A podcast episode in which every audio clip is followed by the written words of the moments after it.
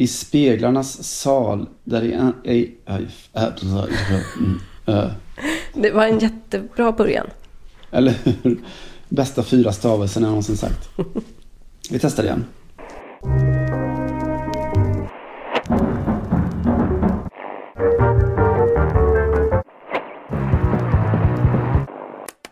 I speglarnas sal där i endast Narkissos tronar på sin förtvivlans pelare utan svindel.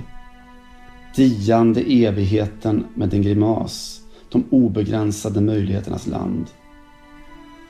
I speglarnas sal där en enda besmittad snyftning undkom likgiltighetens korsade värjor och förvandlade luften till löfte och mull som rann utefter stadens alla fönster. I speglarnas sal där fulländningen stansas i plåt och bärs som en fånge i standardbröstet. Där ordet begår harakiri i krevadernas sken och trumpeten smakar krossat porslin och döende blod. I speglarnas sal där en blir de mycket för många och dock ville falla som dagg i tidens grav. Hej Johanna Frändén, det här är Simon på andra, änden. Hej Simon. Simon, Eh. Johan Erik Simon Lindegren. Just det. Eh, en kort takeback till min B-uppsats i litteraturvetenskap. Mannen utan väg. Inledningsdikten där. Eh, en lite mindre kort avstickare till dagens krönika. Jag citerade Erik Lindgren i den.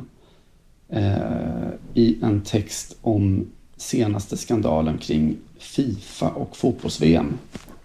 Jag gillar hur podden har liksom utvecklats till här tar vi artikeln vidare. det är ett superbra forum. Här förklarar vi den asteris asteristisk podden. Exakt.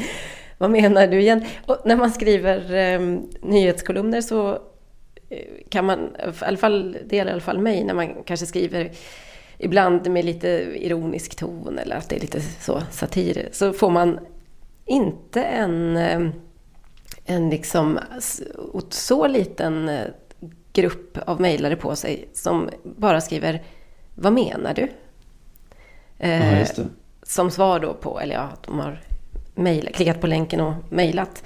Att de alltså, förutom att man har skrivit sina 3500 tecken så vill de gärna att man förklarar exakt vad man menar. Det är ändå en trevligare ton än, än fotbollsmotsvarigheten som är du är en jävla idiot. Ja, de finns ju också såklart. Eh, Men, det, men, men, det men fotbollspubliken brukar förstå vad man menar, kanske för att man också är lite mer, inte så abstrakt i sina fotbollstexter.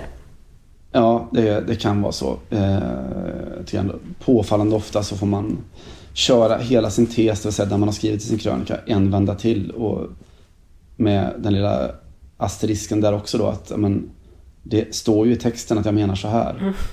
Ja, ja, tack för att du utvecklade. Fast man inte ens har utvecklat det, ungefär så. Ja, just det. Jag tycker en annan, för det här med läsförståelse tycker jag känns faktiskt mer, eller brist på läsförståelse, mer och mer som det riktiga problemet ibland. Eh, när man skriver tidningstext. Eh, de som på riktigt inte förstår. Ibland kan man ju också få mejl från någon som liksom inte har förstått ett lager då av ironi till exempel och läst det bokstavligt och så. Och jag vet att, jag tror att det är när man gör högskoleprovet så finns det i, i eh, är det engelska delen så Mm. finns det, i alla fall när jag gjorde det så fanns det en, en fråga som var det här, det här textstycket har en stil, vilket? Och så, du vet, så är det så här uppriktigt sarkastiskt och så ska man ja, Mm. visa hur mycket man förstår.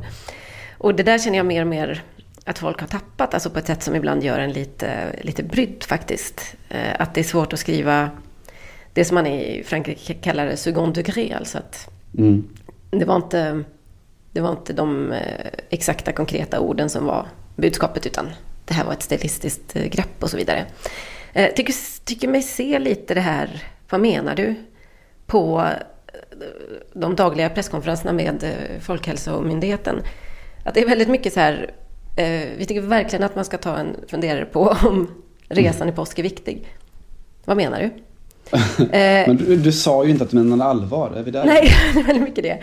Nej, vi menar att man bara ska åka på påskresor om de är eh, helt oundgängliga. Ja, men vad menar du? Om jag har planerat en resa till Åre i påsk, ja, då ska du inte åka på den. Att vi har fått ett sånt extremt eh, civilt mandat under den här krisen i Sverige, mycket, mycket mer än några andra länder. Och istället för att här, ta vara på det eh, så har folk istället blivit så här superosäkra och ängsliga. Och mm. Vad betyder det? Vad menar du? Bara så, ja, men jag säger ju så här, tvätta händerna 20 sekunder, håll avstånd, isolera de gamla, gå på en promenad, men stanna inte och prata med folk nära. Snart är påsken här och statsminister Stefan Löfven sa i fredags, du som inte behöver resa, stanna hemma, det är allvar nu. Vad betyder det här i klartext? Jag kommer hela tiden att tänka på en eh, av Joakim Pirinen, eh, tecknaren, konstnären, serieboksförfattaren Joakim Pirinen. En av hans absolut bästa teckningar där han verkligen eh, sammanfattar den svenska folksjälen. Det är någon sorts nallebjörn eller så som har en munks ångest i uppsynen. Den är tecknad då lite ovanifrån perspektiv. Den, den lilla, lilla nallebjörnen stirrar stint in då med all sin ångest. Och säger bara en enda sak. Men vi har ju inte fått någon information. Det är så oerhört mycket Sverige för mig. Att det, är alltså, sådär... det, är, alltså det är nästan så mitt i prick man kan vara. Ja, nu är tåget försenat. Men man vill ha exakt information. Precis när kommer det? Varför är det försenat? Kommer det finnas kaffe i restaurangvagnen? Eh, som att om man bara fick information så skulle verkligheten bli mycket lättare att uthärda på något vis. Det är väl det här som eh, nyliberaler bland annat kallar the nanny state. Det kan vara det. Jag tror också mm. att det kan ha med att eh, det sekulariserade Sverige. Att vi, vi har inte köpt gudskonceptet som bygger på en brist på information. En, en daglig brist på information. Eller som är mer än att, ja, för att Gud vill ha det så. Eh, vi vill veta. Vi är ja, upplysningsprojektets apostlar. Vi vill veta exakt varför saker är som de är. Ja, just det. Men det är också intressant att det är så många nu som vill veta vems fel det är att mm. folk dör, till exempel. Ja, men, vems fel? ja, men vem bär ansvaret? Ja. Och så kanske det inte finns något tydligt svar på det. Vi vet inte hur smittan kom in på ålderdomshem. Var ni för sena med restriktioner? Ja, vi var inte egentligen senare än någon annan. Har de inte följts? Det vet vi inte riktigt. För mm. vi, Folkhälsomyndigheten har såklart inte en person utplacerad på 24 timmars natt och dagvakt på varje ålderdomshem. Kan det vara ett besöksproblem? Är det personalen? Varför har de inte skyddsutrustning? Allt det här är ju var och för sig helt legitima frågor såklart. Och man ska ju verkligen utkräva ansvar. Det kommer vi ju säkert få se jättemycket. Men det är också så, eh, också väldigt kanske typiskt för ett så extremt sekulärt land. Att man bara inte kan... Man kan, inte, man kan bara inte köpa det faktum att vi har ett dödsvirus som eh, härjar. Och vissa saker går inte att... Helt och hållet går inte att stoppa. Kan det där hänga ihop med att också att SD är marginaliserade i debatten? För de har ju alltid svaret på vems fel det är. I alla andra frågor, men... Kanske. Eh... Även KD har jag, har jag noterat. Ja, det är, det är förortens fel. Ja, men också att, att Centerpartiet av alla gjorde lilla utspelet att vi, vi tycker att Moderaterna har varit så resonabla under den här krisen så vi är beredda att bjuda in dem till eh, ja, samtal eller beslutsfattande. Man bara, det är, står ju en stor jävla elefant i det här rummet och hon heter Ebba Busch. Liksom. Ska ni bara inte nämna KD i hela texten? Ja. Eh, den asteristiska debatttexten. Här. Just så. De kanske utvecklades i någon podd eller så. Vem vet? Det kan vara så. Det kan vara så. Jag noterade du, i alla fall. Ja. Berätta vad du noterat. Nej, men du resonerade ju häromdagen för kanske två veckor sedan. Jag vet inte. Veckorna flyter ihop. Eh, lite om att eh, Sverige attackerar coronakrisen med ett eh, ganska klassiskt 4-4-2. Mm. Och att det här går runt, eller går igen i vissa länder. Eh, att man ändå kan se vissa liksom, mentaliteten och, och strategierna i, gå igen i hur man spelar fotboll. Eh, jag har ju börjat känna att, eh, ju mer jag tänker på det, att jag följer liksom den här utvecklingen och dödstalen så, väldigt mycket med eh, någon form av eh, så här, fotbollsglasögon. Där jag känner att så här, åh nej, det är så hemskt att det är så många döda i Italien såklart. Eh, Frankrike och Spanien, liksom. tre favoritländer som, man, som jag befinner mig i ganska mycket och har bott i och så vidare. Eh, när Finland har liksom fantastiska, fantastiskt låga då, dödstal och avslöjar att de har en hel jävla liksom, beredskapsutrymme som man inte, ja, som alla andra har nedmonterat. Så tänker jag, som jag precis som jag kände när, Finland kvalificerade sig för EM då, 2021. Åh, vad glad jag är för deras skull. Mm. Åh, Finland är verkligen värda alla framgångar. Liksom. De har inte haft så jävla lätt genom tiden. Det som just nu gnager i mig som tusan, mycket mer än vad jag egentligen är bekväm med att erkänna, är ju att det går så sinnessjukt bra för Norge. Jag bara känner att man är så otroligt van att få stryk av dem mm. i alla sportsammanhang. Och att det alltid är lika jävligt och att det där aldrig riktigt går ur en. Och nu sitter jag bara och väntar på, tyvärr då, att coronakrisen riktigt ska slå till där. Så att de inte ska vara så jävla stroppiga över att de har koll på läget.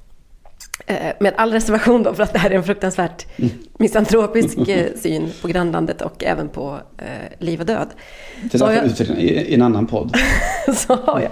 När, jag skakar galler för osedligt uppförande eller vad det kan vara.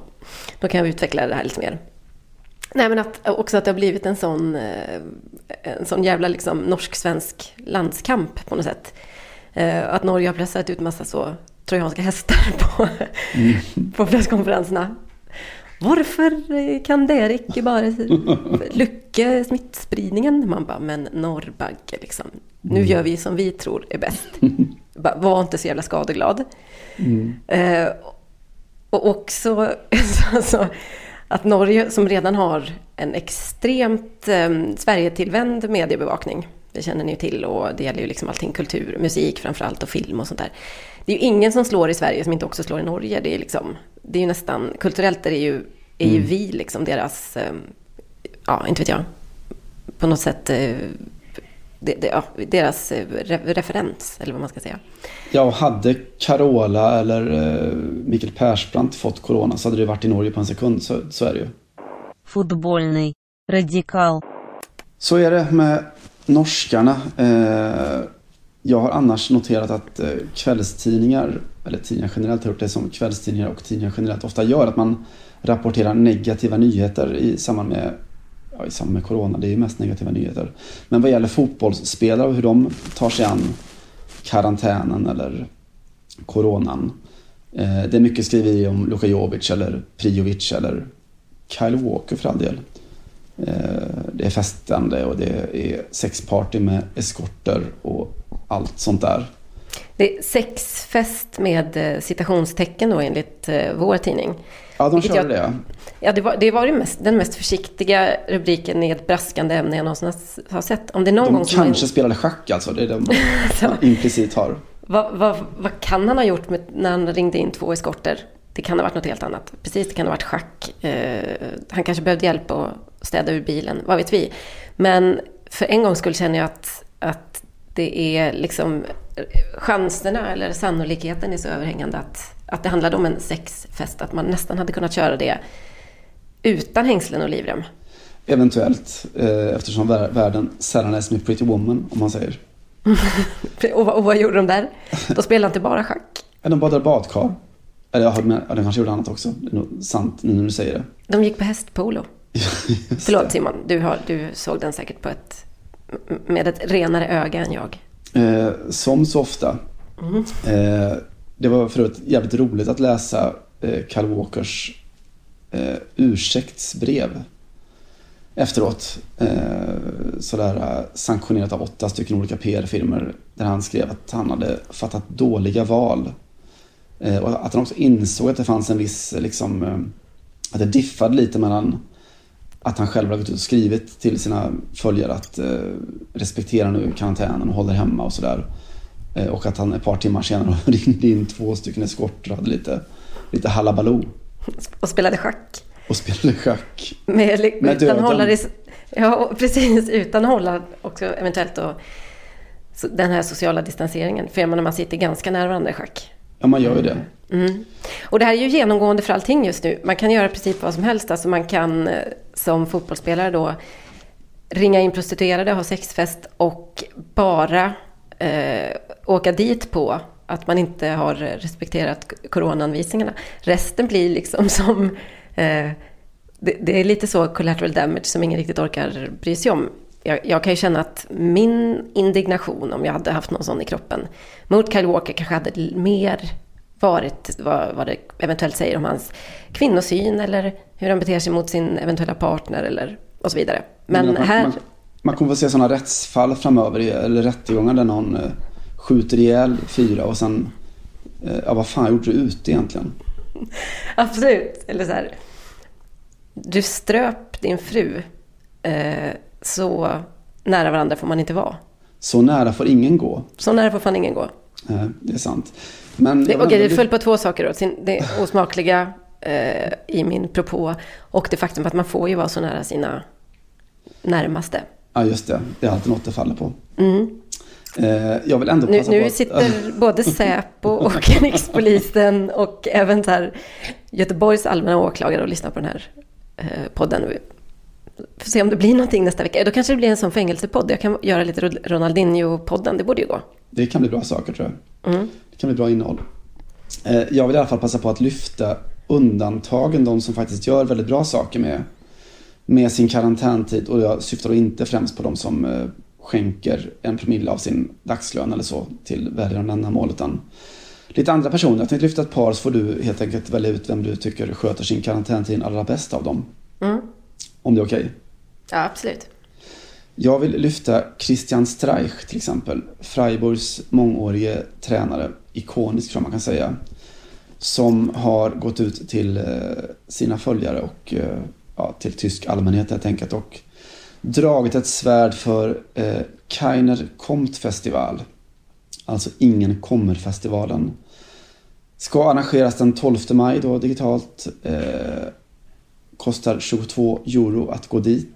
Fast då med lilla männet att man inte ska gå dit. Man betalar ungefär då som eh, de allsvenska klubbarna gör. Att man fyller Ullevi eller Tele2 Arena så med, med fejkbiljetter för att få in pengar. Här går pengarna då till kulturlivet i Hamburg. Alltså inte ens i Freiburg utan i Hamburg.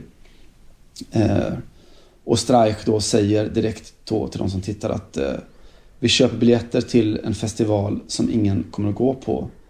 Helt enkelt för att alla ska kunna gå dit igen om ett par månader eller veckor. Det var fint. Ja, det är supersnyggt. Jag tycker det. Mm. Eh, en annan ikonisk fotbollstränare som har varit mer prosaisk då är Javier Clemente, gamla spanska förbundskaptenen. Han har dundrat på Twitter nämligen. Som man gör. Som man gör. Eh, och... Eller inte du. Så ofta. Du smyger med där. Ytterst sällan, ytterst sällan. Eh, Clementes hållning är då att hela den här karantängrejen är ganska onödig. Att eh, alla som är friska borde i alla fall kunna vara ute som vanligt och jobba och roa sig och så. Lite Tegnell-hållning. Just det, den svenska modellen. Mm. Det tycker han. Det roliga med det här var då att han fick mothugg på Twitter och fick det av Valladolids borgmästare. Som skrev att eh, vi brukar alltid säga att varje spanjor är en förbundskapten i fotboll. Men eh, vi visste inte förrän nu att varje förbundskapten i fotboll också är en hälsominister. Ja, den är riktigt snygg. Mm, jag tycker det. Det kan vara så, alltså det kan ju vara så just nu att vi, många håller på att göra sig lite omöjliga i sitt hemland. Eh, inte alltså, bara vi. inte bara jag. inte bara jag som hade med kommer komma in i Norge i alla fall. Nej, men, och att det här blir, kan bli föremål för framtida diplomatiska diskussioner. Eh, vi kanske är beredda att ge Javier Clemente asyl i Sverige för att han har gjort en, har följt den svenska linjen helt enkelt. Eh, och det kan säkert vara, finnas en hel del eh, utflöden då, den dagen man får börja resa. Han kanske passar in här bättre helt enkelt. Men för fan, kom inte hit, det är fullt. Det är fullt, men en in, en ut. en ut. Sist in, först ut. Och så vidare. Eh, apropå, kanske inte så mycket asylpolitik, men i alla fall eh, invandring, öppna gränser och så vidare. Ian Holloway, vår gamla EU-kritiker, eh, kompis om minns honom. Mm. Och han som skyll, ja, han, han skyllde ju VAR på EU. they should get rid of that rule straight away. Doesn't make sense. Now they should stop doing that. I, I hope we get out of Brexit because that's what we've all voted for, and sort that out because you cannot have someone telling us how to do our own game. En fotbollens brexitör. Verkligen så. Eh, han är ju i Grimsby nu och jobbar inte så mycket då. Eh, så att han ägnar sig istället åt sin andra stora kärlek här i livet. Eh, han säger så här. I'm really exploring what I'm doing with paints right now.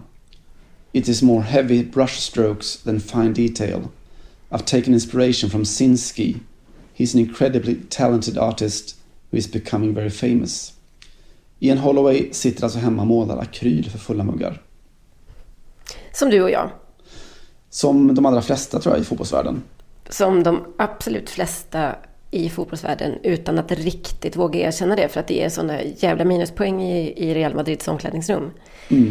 Men eh, det är klart att om de här eh, permitteringarna och sänkta lönerna och så går igenom så kommer ju också ganska mycket fotbollsspelare kanske behöva hitta en annan en andra försörjning. Kan, kan vi utesluta att det på eh, Reina Sofia-museet kommer vara en extremt stor samling av abstrakt naivistisk konst eh, framöver och att det bara är typ Sergio Ramos och hans kompisar som står för den. Eller bara Sergio Ramos. Inte alls omöjligt. Han skulle kunna, han skulle kunna måla riktigt, riktigt dåligt faktiskt. Ja, alltså jag är helt övertygad om att han, gör det. Eh, med enorma pretensioner. Eh, faktiskt. Eh, jag vill också passa på att lyfta Guillaume Oirot utan att veta vilken relation du har till honom.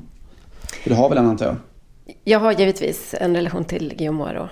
Vem har inte det? I detta avlånga land. Ganska många kanske. Ganska många. Han hängde ju i Paris eh, i sin ungdoms glansdagar. Han sa tydligen till sin syster som råkade jobba på samma ställe som en bekant att Zlatan är galen. Alltså han är riktigt galen. Man kan säga att han är galen på riktigt. Eh, De, när de kamperade ihop där en, en säsong var det väl, innan Zlatan så att säga eh, också slutgiltigt kickade ut honom ur boet. Han slatanerade Oirot kan man säga. Det kan man säga. Det kan man säga. Eh, Jag blev lite besviken att inte han blev bättre i, i PSG. För jag älskade honom i Havre. Jag vet att jag skrev att han kommer nog välta Frankrike och kanske Europa över ända och så. Det blev inte riktigt så. Eh, nu spelar han i Young Boys och gör det då sen ett par år oerhört bra. Vräker in mål där då, kanske på en bättre nivå för honom. Eh, Vinner väl skytteligan i princip Ja. hela tiden där. Eh, det gör han. Eh, just nu vinner han ju skytteliga för nu är han i karantän. Och där, i karantänen så ägnar han sig åt att eh, spela in musik. Han har just släppt sin allra första singel med text på kreolska. Han är ju själv från Réunion. Vi kan väl lyssna lite innan du får komma med en kort recension då. Laisse l'amour vivre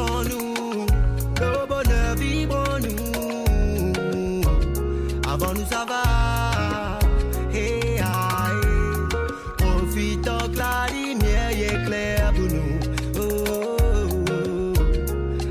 ça va, hey, hey.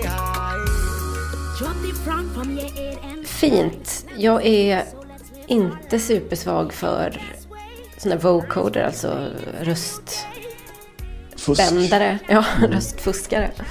Eh, Men ändå bra att han tar det här vidare. Det var faktiskt så att han efter terrorattentaten i Paris, och då var han redan utflugen ur, ur klubben. Men då, då dök han upp och framträdde i ett franskt tv-program ackompanjerad av några vänner eller några proffsmusiker i alla fall. Och eh, sjöng vad jag tror var en egen komponerad låt som heter just Paris.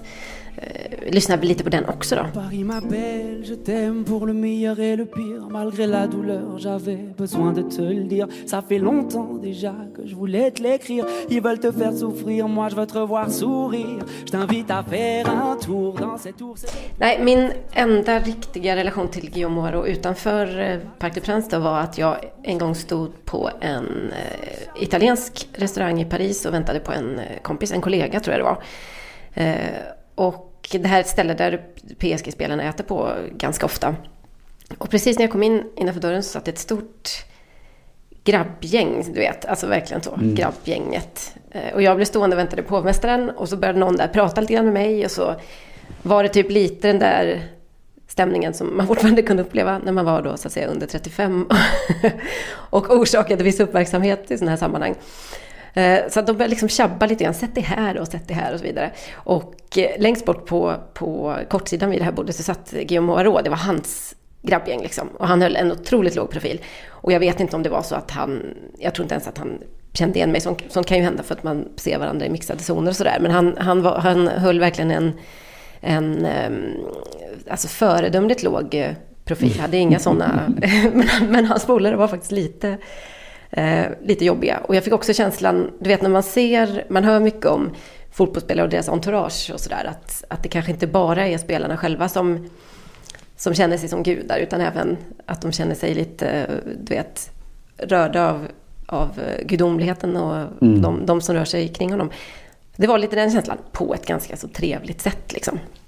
Eh, Vi blev inte blev kompisar efter det, men eh, där satt eh, Guillaume Moirot och var eh, the voice of reason i ett lite småstökigt grabbgäng. Gud, hangarounds eh, kan man nog säga mycket om. Mm. Kan, Eh. Det kan man ju säga kanske om mig också på den tiden, men av andra skäl. Vad är det man, ja, vad är det man, eh, vad är det, vad är det heter sådana här vet, som hänger med, med rockband och så men som inte är musiker riktigt själva? Groupies. Nej, trummis tänkte jag. Vad gör ni bas, basister när alla musiker har sex med sina groupies? Och så vidare. Och så vidare. Ja. Och, så, och så vidare. Eh, vem eh, vann skulle du säga? Holloway, Poirot, Clemente eller Christian Streich? Vem sköter sin karantän allra bäst? Kanske ändå att Holloway gör det, för, just för att han... Dels är det ganska hög nivå på, eller låter det som, i alla fall på pretensionerna kring det här, det här att känna att jag, man uppfinner hjulet när man sitter framför en eh, canvas, en, en vit Mm. canvas. Det är ju lite gulligt. Och så var det ju inte några hälsovådliga tips heller, typ gå ut om du är frisk eller så. Så att eh, om jag ska korrigera mitt, eh, mitt inledande lite mer haveristiska eh, snack så kanske jag ändå ska utnämna honom då. Vi gör det. Han målar mycket Mm. bilar. Kan jag. Nej men sluta! Ja, men nu har du... Vadå bilar? Jag vet inte. Jaguarer tror jag. Jag för mig att det var det. Han gillar Det är, det, är, det är väl ingen konstinriktning? Okej, han Eh, upptäcker hjulet. Han upptäcker hjulet då i bokstavlig bemärkelse. Ingen annan, har, ingen annan har liksom målat eh, bildäck på akryl tidigare. Just det. En Mm. skakning på nedre däck. Eh, förresten, såg du, eh, apropå England då, såg du drottningens tal till nationen? Självklart. Eh, man kan väl säga att hon var lite mera king än våran kung. Jag säger som Lena Melin. Det vi ska uppskatta kungen för att han gör så gott han kan. Eh, jag tycker det är så Är det, är det gympalektion eller vad är det frågan om? Alltså, men Simon, att vi har en statschef i Sverige som varje... Alltså, kan du, kan du på något sätt förena nationen på ett bättre sätt än att få liksom 10 miljoner människor att du vet, så här, gå upp på tårna av nervositet när man ska hålla ett tal och gemensamt bära honom och andas ut när det är färdigt för att det inte blev kass. Nej, jag sympatiserar helt med det. Jag tycker bara att de borde skriva in liksom i författningen att han borde inleda varje tal med Jag är ju ingen talare men. Det som är förbjudet på alla bröllop. Ja, det som är förbjudet på alla bröllop. Men Jag- han jag är väldigt- är- Jag är väldigt svag för kungen. Alltså kungen, för mig är han kung, så att Mm. säga. Jag tycker eh, resten av de där halvfigurerna klarar jag mig utan. Men jag tycker, jag tycker väldigt mycket om kungen med och inte trots sina fel och brister. Eh, Det finns något väldigt mänskligt över honom. Som fler, eh, som väldigt många hade slipat bort efter tre veckor i offentligheten. Men som han har behållit, frivilligt eller ej, vi gissar väl på ej. Så tycker jag faktiskt att det är en, eh, en, eh, en ganska fin och eh, lite mänsklig sida. Jag är alltid pissnervös när han ska hålla tal. Det ska jag inte sticka under stol med. Du säger liksom Lars Hillersberg att det är inte monarkin du vill åt, det är drottningen personligen. Men på tal om drottningen, alltså drottning Elisabeth, så är det väl också för att alla andra gör bort sig på löpande band i, inom det brittiska kungahuset. Eh, ja, Harry och Meghan kan man ju diskutera. Deras eh, self-entitlement-tolkning av den, den brittiska successionsordningen. Prins Andrew, ja. Och jag har inte så mycket synpunkter på prins William och hans... Men det, det är ju också ett rätt tråkigt par liksom. Och eh, prins Charles som bara klantade till det och fick corona. Det är också så jävla givet att drottningen kommer att överleva alla andra, både Ja, liksom, ja. tilltänkta statschefer och eh, regeringschefer i den här krisen. Hon sitter där liksom eh, 90 plus och bara så här, I remember the, during the Blitz in 1940 when I gave my first speech. Man bara, men det, du är inte på riktigt liksom. Nej, hon är eh, evig, ett evigt värde. Queen Hon- of fucking everything. Som tjejerna gillar att säga där ute. Just det. Mm. Hon avslutade det där talet så oerhört fint när hon sa att eh, better times will return. We will be with our friends again. We will be with our families again. We will meet again. Eh, mycket sån här Churchill-ekon och så en liten sån här blinkning till Vera Lynn också på slutet. Eh, men man blir lämnad med ett par frågor efteråt. Först och främst så där, ser du fram emot att träffa drottningen igen? Alltså jag uppfylldes ju av den här känslan att hon talar till mig. Ja, Ehm, Det som jag kanske senast kände när jag var på typ en konsert med Freddie Wadling och jag var 25. Salig Freddie Wadling. just det. Eh, Jag kände mig väldigt eh, utpekad. Hon övertygar verkligen mig om att vi kommer att ses någon gång. Och att ni Och kanske det- har setts förut någon gång också då? Ja, ju. eventuellt. Mm. Och att eftersom hennes hälsa är liksom av järn så vet man ju att om det inte sker nu så kan det ske någon gång de närmaste 50 åren. Vi har Mm. inte så bråttom. Så är det ju. Eh, jag fick en liten fråga till av det där. Eh, och den är ju mer sådär att det är ju dagar när vi umgås med döden hela tiden. Eh, överallt. Och nu i veckan som gick så fick ju två av, eller kanske till och med säkert de två mest framgångsrika tränarna i, i världen de senaste åren. Pep Guardiola eh, förlorade sin mamma Dolores. Eh, gammal väverska från en fabrik i Katalonien. Eh, som dog i corona då eh, kondolenser från hela världen, inklusive från Real Madrids officiella Twitterkonto. Mm. Eh, mindre uppmärksammat i Sverige i alla fall att Fernando Santos, alltså Portugals förbundskapten, Europamästaren, eh, som då tagit för vana att dedikera sina stora framgångar då, EM-titeln eller Nations League-titeln och så till just sin mamma då, Maria de Lourdes. Fint religiöst namn. Mm. Eh, och eh, mamma Maria då har vårdats på sjukhus i Lissabon under väldigt många år då för cancer. Eh, Fernando Santos själv har samlat in då pengar till, till läkarna och, och så. Så nu i veckan så dog hon då till slut. Eh, Inte coronarelaterat då vad vi vet. nej, inte coronarelaterat. Däremot så fick ju Fernando Santos inte komma dit och säga, säga farväl då till henne själv. Nej. Eh, och det, Just det, det är den där grejen man inte tänker på liksom. Att det också gäller alla andra på sjukhuset förstås. Som tar sina sista andetag. Det är verkligen det som någon skrev att det värsta med corona är att en ensam död. Eh, och det jag påminnes om det av eh, Fernando Santos. Han pratar väldigt fint om sin, sin älskade mamma. Just den här skräcken att inte få, få vara där när allting tar slut. Mm. Hemskt är det. Mm. Har du sett att det är fler och fler, för det här gäller ju vid eh, förlossningar också, Mm. att eh, pappan då inte får vara med, eller ingen får vara med helt enkelt. Och att det är fler och fler som sätter upp alltså en, en webb, eh, ett Skype-samtal eller. Facetime om man ska ja, säga. Ja, det var bara något som slog mig. Ja, det är, ingenting kan ju ersätta den där hållna handen såklart. De pratar om att sjukhuspersonalen, är, eller vårdpersonalen är väldigt utbildad i empati och de, de är vana vid situationen och så vidare. Men det är klart att få, att få efter en tid på sjukhus få somna in och inte att det finns något, något känt ansikte i närheten måste vara, måste vara fruktansvärt. Mm.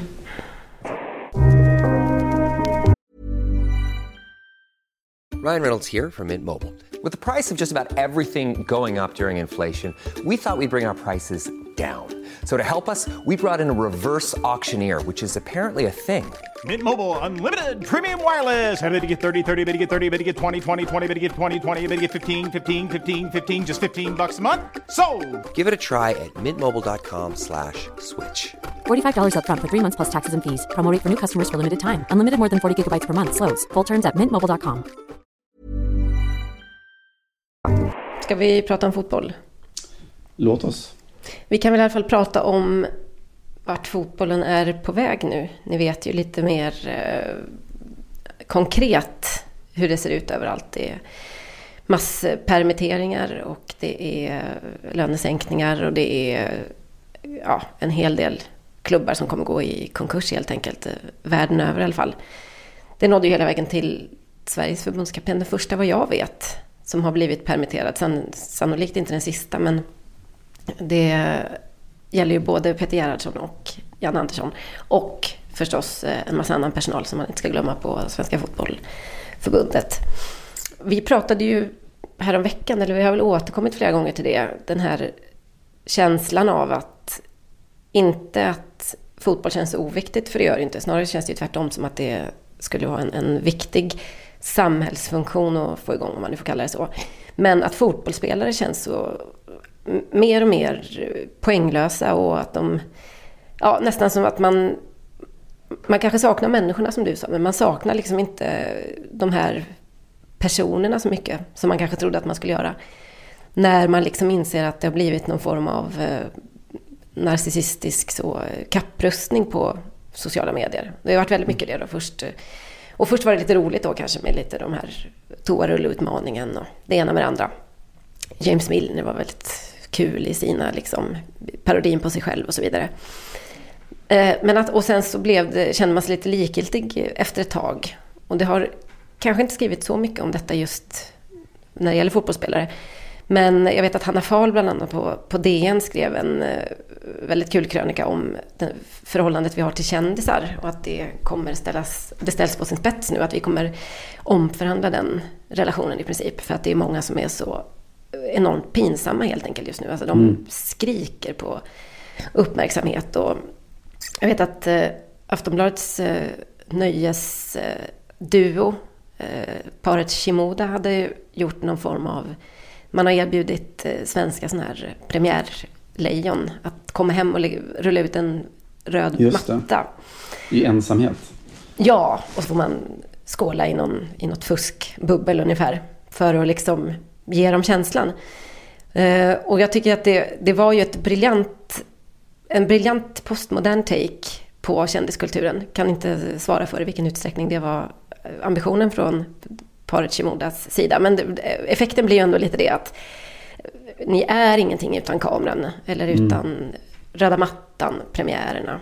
Eh, TV till exempel, allt det där.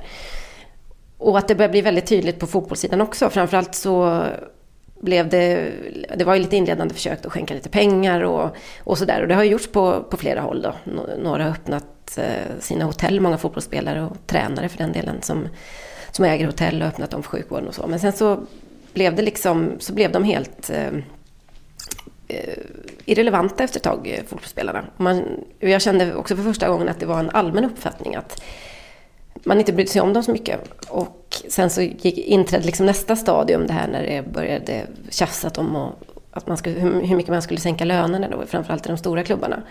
Och det som kanske sådana som du och jag brukar tjata om, liksom, att det är inte normalt att de tjänar de här pengarna och det är inte normalt att eh, klubbarna lägger så och så mycket på övergångar och så vidare. Och att det intellektuellt håller nog många med om det, men det faktum att fotbollen pågår och att man blir underhållen varje vecka gör ändå att man kan leva med det på något sätt. Och vad har man för val liksom? Man kan ju inte stänga av TVn. Men nu har man ju tvingats till det. Och då är det som att det nästan blivit ett, eh, ett folkligt uppror mot eh, spelarna. För helt plötsligt så är hela mänskligheten drabbad av det här på ett eller annat sätt. Och då känns det också, kanske egentligen för första gången sen liksom hyperekonomin tog världsfotbollen i sitt grepp, som att det, det är osmakligt på ett sätt som folk känner med magen. Mer kanske än att man kan läsa sig till det och tänka sig till att ja, det här ser inte bra ut. Att Leo Messi tjänar så mycket pengar när, inte vet jag, en sjuksköterska tjänar så och så. Men nu, nu känns det som att det verkligen har blivit någon form av eh, allmän kan ni hålla käften-känsla. Jag, Jag, jag tycker lite synd om dem också sådär, i det där att de, de har inte redskapen för det. De har den totala plattformen, alla möjligheter i världen men har inte riktigt, för de har aldrig behövt skaffa sig redskapen. Och nu står de där med sina 500 miljoner Twitterföljare, eh, alla sina pengar och vet inte vad de ska göra. Det, alltså det är lite sådär uh, Alanis Morissette sådär. It's like 10,000 spoons when all you need is a knife. Ja, älskar, älskar reffen. Jag är ju en 90-talstjej så att, eh, Just snyggt. det. Mm. Traffic jam when you're already late. And no smoking sign on your cigarette break. It's like 10,000 spoons when all you need is a knife. Eh, nej men de, de vet inte vad de ska göra och är det deras fel? De, ja, det kanske det är lite grann men de, har, de är också födda in i den här världen på något sätt. Mm. Och det är först nu som de konfronteras med att var det inte på riktigt allt det här som ni sa att jag var bäst i världen och viktigast i världen? Mm. Verkligen. Och också tycker jag att man, jag har noterat i alla fall att eh, fotbollens grå eminenser har klivit fram på slutet. Kanske inte riktigt, och man kanske inte ska räkna Carlo Ancelotti dit. Han är väl en högprofilerad eh, tränare på många sätt. Men de som har ett redskap för att prata om det här och eh, som gör det på olika sätt som faktiskt har ändå, ändå fått mig att haja till lite grann. Christian Gourcuff till exempel tränar Nantes för eh, tillfället.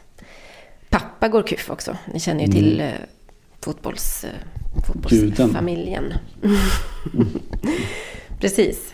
Nej men det är väl också intressant för att eh, det är ju en familj, det kanske framförallt eh, hans son. Jag glömmer bort vad han heter. Ju, Johan. Johan. Julian.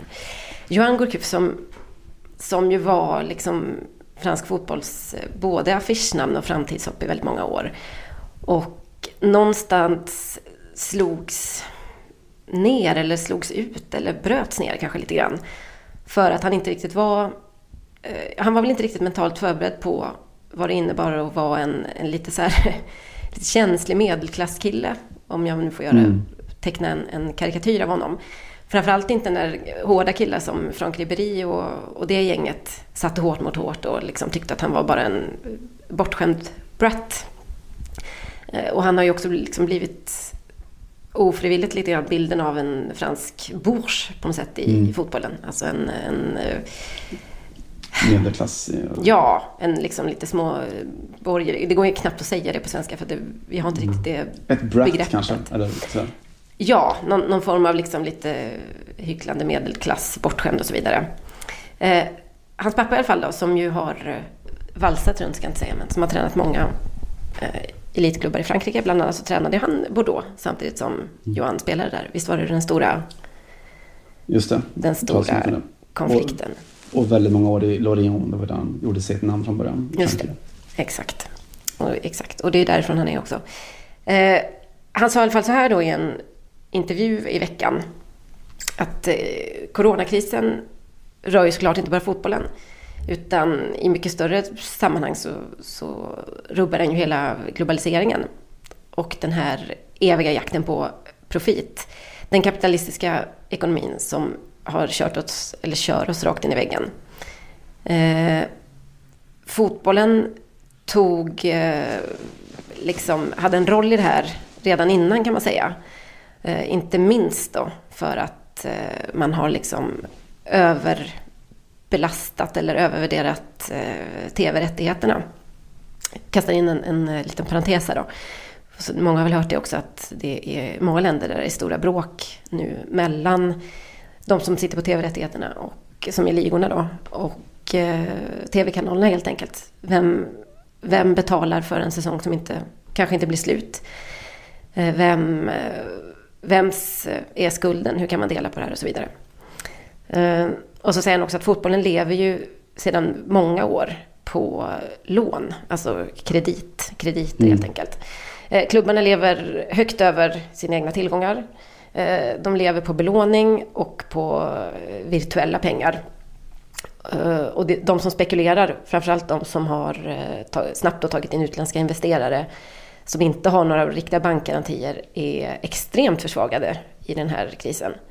De som kommer kunna gå ur det här med ja, någorlunda utan, utan att ha decimerats är ju de klubbarna och de instanserna som har en, en som har behandlat eller som har eh, förvaltat sin klubb då, eller sin ekonomi på en realistisk och kon- konkret grund där man inte har ägnat sig åt spekulation.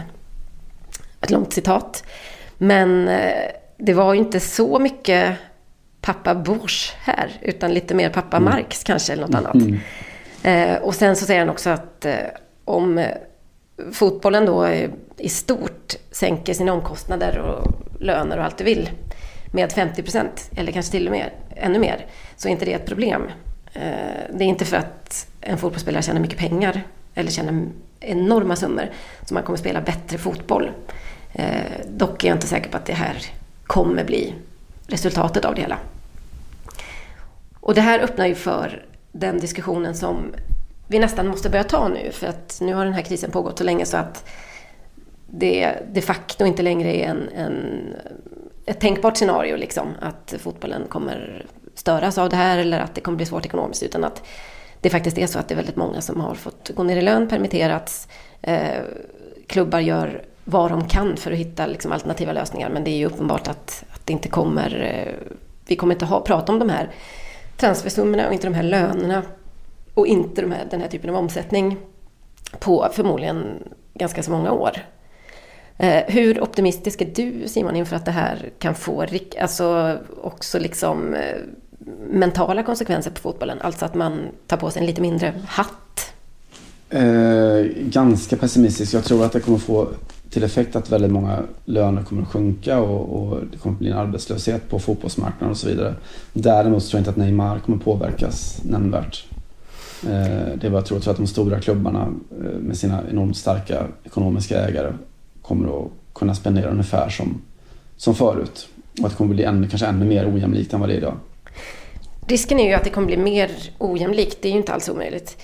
Eh, Det som kommer att hända utan tvekan är ju att det kommer att finnas mindre... Om man tittar på Neymar till exempel. Nu är inte jag ekonom och jag är inte heller epidemiolog och inte fotbollstränare och en massa grejer. Men nu, jag är bara ge mig, du får, du, får, du får stoppa mig om det här låter galet då. Men med tanke på att hur mycket man lever på sponsorkontrakt också då som fotbollsspelare och som klubb och så vidare. Och eh, sen lön då, övergångssummorna som, som man kanske inte själv får en del av, men det är bonusar hit och dit och så. Så är det väl ändå rimligt att tro att också Neymars privatekonomi kommer ta en smäll av det här.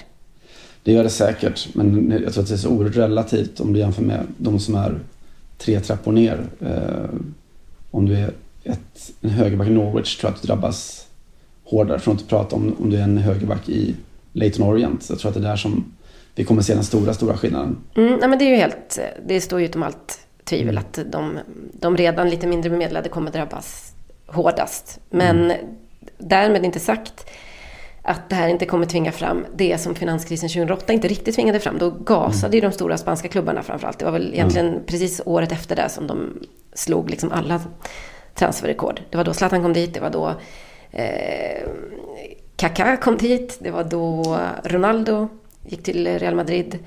Det var då Xabi Alonso, ja det var en lång jävla rad. Benzema också eller? Benzema? Nej. Var det samma? Jo! Nej, jag tror det var samma. Ja, det var det. Det var helt rätt. Det var samma sommar. Sommaren 2009, va? Det var en bra sommar. Det var en bra sommar för, ehm, för det globala kapitalet. Nej, det var det inte. Det var en bra sommar för fotbollströjförsäljningen i alla fall. I, i, I Spanien. Ja, nej, det, det, det är självklart att det inte... Jag menar inte per automatik att det kommer bli liksom en helt ny fördelningspolitik inom fotbollen. Men det faktum är att...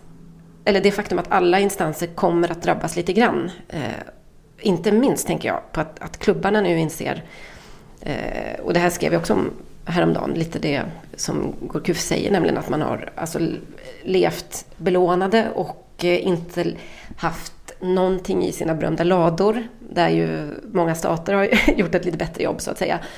För att man hela tiden har pressats, och det är väl inte så stor skillnad egentligen, det handlar ju mycket om att som president bli vald för att man kan lova att man kan locka över eh, Pierre-Emerick Aubameyang till exempel. Jag lovar att han kommer. Han är liksom min garant om ni väljer mig. Eh, kanske mer i ett land i och för sig som har då eh, presidentval och som är medlemsägda. Men eh, skitsamma, i Spanien säger vi. Och att det här kommer granskas på ett annat sätt. För att nästa, den som ska ta över i Barcelona efter Bartomeu, som har ett år kvar på sitt eh, mandat, oklart om han ens får sitta kvar med tanke på hur läget är där, kommer kanske behöva, tänker jag, anlägga en liten annan approach, också mentalt, för att vi ser hur mycket folk börjar störa sig på fotbollsspelare nu, på klubbarna. Det är ingen som vill betala skattepengar för att Liverpool, som är en liksom, ekonomisk bjässe, helt plötsligt ska permittera sin, sina spelare och så ska man gå in och, och betala deras lön. Det känns liksom inte, det känns inte rimligt och för första gången så känns det inte bara som en, en abstrakt eh, del av ekonomin utan att man känner att det här handlar om mig faktiskt och det handlar om eh, det samhället som håller på och, och på något sätt sjunka ihop, eller ekonomin i alla fall, framför ögonen Ja. på en. Och då handlar det om, om prioriteringar och att det här kommer att slå lite grann mot de klubbarna som inte förstår det. Jag menar, Liverpool gick ut snabbt och sa vi gjorde bort oss, vi gjorde fel, Mm. förlåt, förlåt, förlåt. Och det så har ju inga klubbar eh, någonsin kommunicerat de senaste åren. Det är väl ingen som har sagt så här, förlåt, förlåt, förlåt, vi skulle inte ha haft Qatar på tröjan, det var jättedåligt. Där Ja. fanns det ingen rösträtt och kvinnor har det dåligt eh, och, och gästarbetare dör. Utan det är ju först när opinionen blir så stark och man känner vindarna vända, som de måste ha gjort nu i Liverpool också, en emblematisk eh, ort såklart, eller ett eh, område i, i England eh, där man har en, en liksom väldigt... Eh, där demografin ser ut på ett sätt som gör att det är mycket arbetare och, och, och industrier och så vidare. Jag hoppas att, att du har rätt. Eh, och det, kan, det kanske är så. Det kanske är så att det, till slut så har, har det gått lite för långt. Eh, du pratar om finanskraschen och så. Då, det hände ju inte riktigt där alltså i, i Barcelona. Folk fick, gå- fick gå från hus och hem så kunde Barca fortfarande investera stort och runt. Nej, det gjorde inte det. Men då, och då var, men då var krisen var i sig global. Men den rörde faktiskt inte varenda Nej. människa. Alltså i Spanien gjorde den nästan det. Men det var fortfarande en, en samhällsklass som klarade sig väldigt bra Mm. i den krisen. Och nu tio år senare så ser man ju FN skickade ju faktiskt ett sändebud till Spanien eh, nu i vintras tror jag. Som gick liksom, åkte runt lite och gjorde en analys av läget och sa att skärp er Spanien. Ni har tagit er ur den här krisen ekonomiskt ja, sett till att ni har fått liksom rull på hjulen. Men vem har, vem har liksom fått pengarna? Ni har ju fortfarande en större eh, andel fattiga människor, alltså fattiga, på riktigt fattiga, än något annat land i Europa. Samtidigt som det inte har eh, påverkat livet så mycket. Mm. Eller snarare har, har några berikat sig lite mer. Men det, och det här är inte ens en, en, eh, en liksom... eh, Det är inte på något sätt en, någon revolutionär appell. Det är mer känslan av att vinden vänder för att det drabbar varenda människa. Alltså Mm. i, i slott och koja och regeringskansli blir man sjuk och dör i corona helt enkelt. Det kan vara en game changer, en, någon slags chockdoktrin. Låt oss hoppas att det, att det är så. Eh, jag plockar gärna upp den och eh, går vidare till, kanske rundar av till och med, vi börjar bli långrandiga, till eh, en annan världsdel då, i Indien. Vet, vi har berättat om, om Indien och damfotboll förut i podden. Om den här nya generationen unga kvinnor då, som slåss mot väldigt etablerade könsroller och, och jag vet att jag berättade om hur mycket det skulle kunna betyda, eller komma att betyda för dem att då få ha U17-VM för damer i. Indien nu i, i höst. Eh, för det skulle spelas nu i november tror jag. Men det blir ju inget då. I veckan så kom Fifa med beskedet att turneringen skjuts upp. Eh, sorgligt men ett eh, väldigt litet problem i det stora hela såklart för Indien. Eh, De har 1,3 miljarder människor som ska sitta inne just nu och, och bekymra sig över. Ja, och det är så att covid det har inte riktigt exploderat i Indien men de är ju livrädda för att det ska göra det. Eh, av just det skälet då att det är väldigt mycket människor, det är väldigt tätbebott, det är väldigt fattigt på väldigt många håll och det är också väldigt svårt att få fram information till de här människorna. Håll avståndet, svårt. Tvätta händerna, omöjligt. Det är många som lever utan rinnande vatten. Avstå resan i påsk. Mm. Kanske lite lättare, men det visar sig att många indier som har blivit arbetslösa, eller må- många av de som verkar i det så kallade eh, inofficiella ekonomin har börjat gå hem till sina hembyar från storstäderna, där de inte ens är välkomna längre. Nej, det är just det. Att, att Arundhati Roy, alltså hon som skrev eh, De små tingens gud, Mm. skrev ju en, en fantastisk fin text i Financial Times om, om just det. Eh, om corona och om hur just de här folkgrupperna då, alltså de fattiga och gamla och sjuka och funktionsvarierade och vad som helst då, som då stängdes ute från sina arbeten och eh, då eh, stod där utan vare sig hem eller inkomst. Och som du säger att många av dem började vandra hemåt istället då. Hem mot sina hembyar runt om i Indien. Eh, dessutom så slutade, tågen att gå under karantänen. Så att de, de fick gå då oavsett om det var 10 eller 20 eller 30 eller 100 mil så Mm. började de gå. Men har du suttit på ett indiskt tåg? Jag har inte suttit på ett indiskt tåg. Nej, jag har gjort det. Jag kan säga att det är ju det är den mest liksom intima avskildhet jag någonsin har stött på. Man, alltså man lägger sig när man ska sova på tågen där. Okej, nu åkte väl vi tredje klass också. PGA, eh, fattig student på den tiden. Men det är inte... Det är, det är inte så mycket dörrar att stänga eller sådär. Man, man ligger liksom skavfötters med någon, någon javinder som ska hälsa på mamma och pappa i, i Varanasi. Och så äter alla mat ur samma... Ja, det kommer typ in en bricka till alla i kupén. Eh, och lite höns och sådär. Så att eh, på rak arm kan jag känna att eh, folkvandringar, tåg, det är ungefär samma smittorisk då. Ja, och det kan vara så att vissa av dem kanske redan är smittade. Eh, och de, när de väl kommer hem så kommer de kanske att svälta igen och så. Men de, de vill ändå hem. Mm. Eh, det som Arundhati Roy gjorde var att hon gick ut och träffade de här människorna. Inte alla, men väldigt många av dem. Eh, och i texten så citerar hon just en av de här, då Indiens alla fattiga. Som sa att eh, kanske har Modi, eh, alltså Narendra Modi och premiärministern, glömt oss. Kanske vet han inte att vi finns. Vi, skriver Roy då, är alltså 460 miljoner människor. Eh, och det är väl lite det som du var inne på, eller den förhoppning du hade att de här människorna ska synliggöras. Jag skrev en, eller har skrivit en annan text som kommer i veckan i, i tidningen här, där jag tar upp en speciell sak just då hur vi pratar om våra företag eh, både i Sverige och utomlands då. Att, du vet, så här allvarliga politiker står i tv-rutan och så säger de att eh, vi har inte råd att låta dem gå omkull. Eh, och det har de helt rätt i för att företag består av människor. Eh, det består av arbetstillfällen och av liv i bred bemärkelse. Så vi har inte råd med, med det såklart. På samma sätt som vi kanske inte tyckte att vi hade råd att låta cyniska storbanker krascha under finanskrisen. Men det som slår mig då, eh, efter att ha läst Roys text då, ja, efter, efter att ha tänkt helt enkelt, det är att det händer väldigt, väldigt sällan att en viss sorts politiker står och pratar om utsatta människor på det sättet. Eh, om liksom arbetslösa eller sjuka eller de i utsatta områden och så. De som kanske hamnar i kriminalitet eller hopplös fattigdom eller vad det nu än är. Då är det sällan någon som står upp och säger att vi har inte råd att låta dem gå under.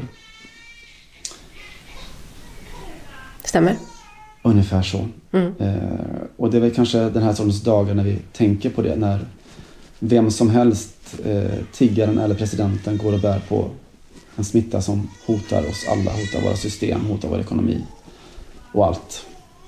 Eh, det var det hoppfulla jag hade kommit med. Ja, det var jättefint. Jag är pyttelite distraherad av eh, bebisskrik i bakgrunden. som ju också är någon form av eh, vitt- vittnesmål om att det finns en framtid. Det känns bra. Det finns en framtid för oss alla. Vi eh, kan väl gå ut den här veckan och kanske lyssna på lite indisk fotbollsmusik. Känns det bra? Det känns toppen. Så hörs vi på andra sidan.